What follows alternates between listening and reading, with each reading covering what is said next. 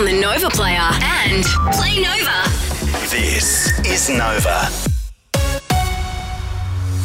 Good morning, Maham Kashani with you.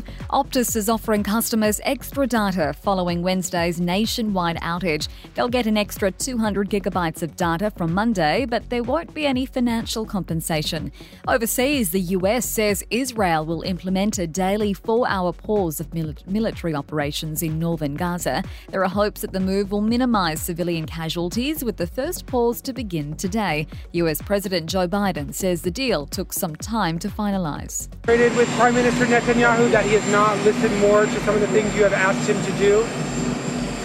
It's taken a little longer than I hoped. Meanwhile, a brawl has erupted in LA outside a screening organised by actress Gal Gadot. It was a footage of Hamas's October 7 attack. Dozens of Israeli and Palestinian protesters gathered outside the venue. Multiple fights broke out, with police reportedly forced to use pepper spray on some protesters. Gal Gadot wasn't there.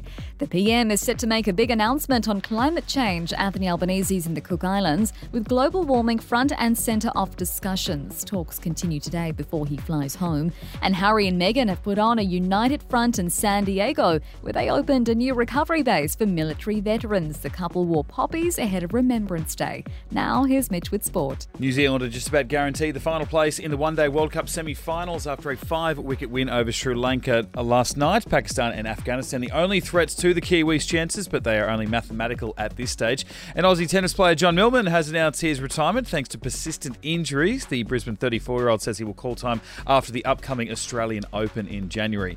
Uh, if you need a real good rate on a car or home loan, talk to a real good sport at loans.com.au. Proud premier sponsor of the Brisbane Broncos. A top of 27 degrees today. Right now it's 20, and you're up to date on Nova.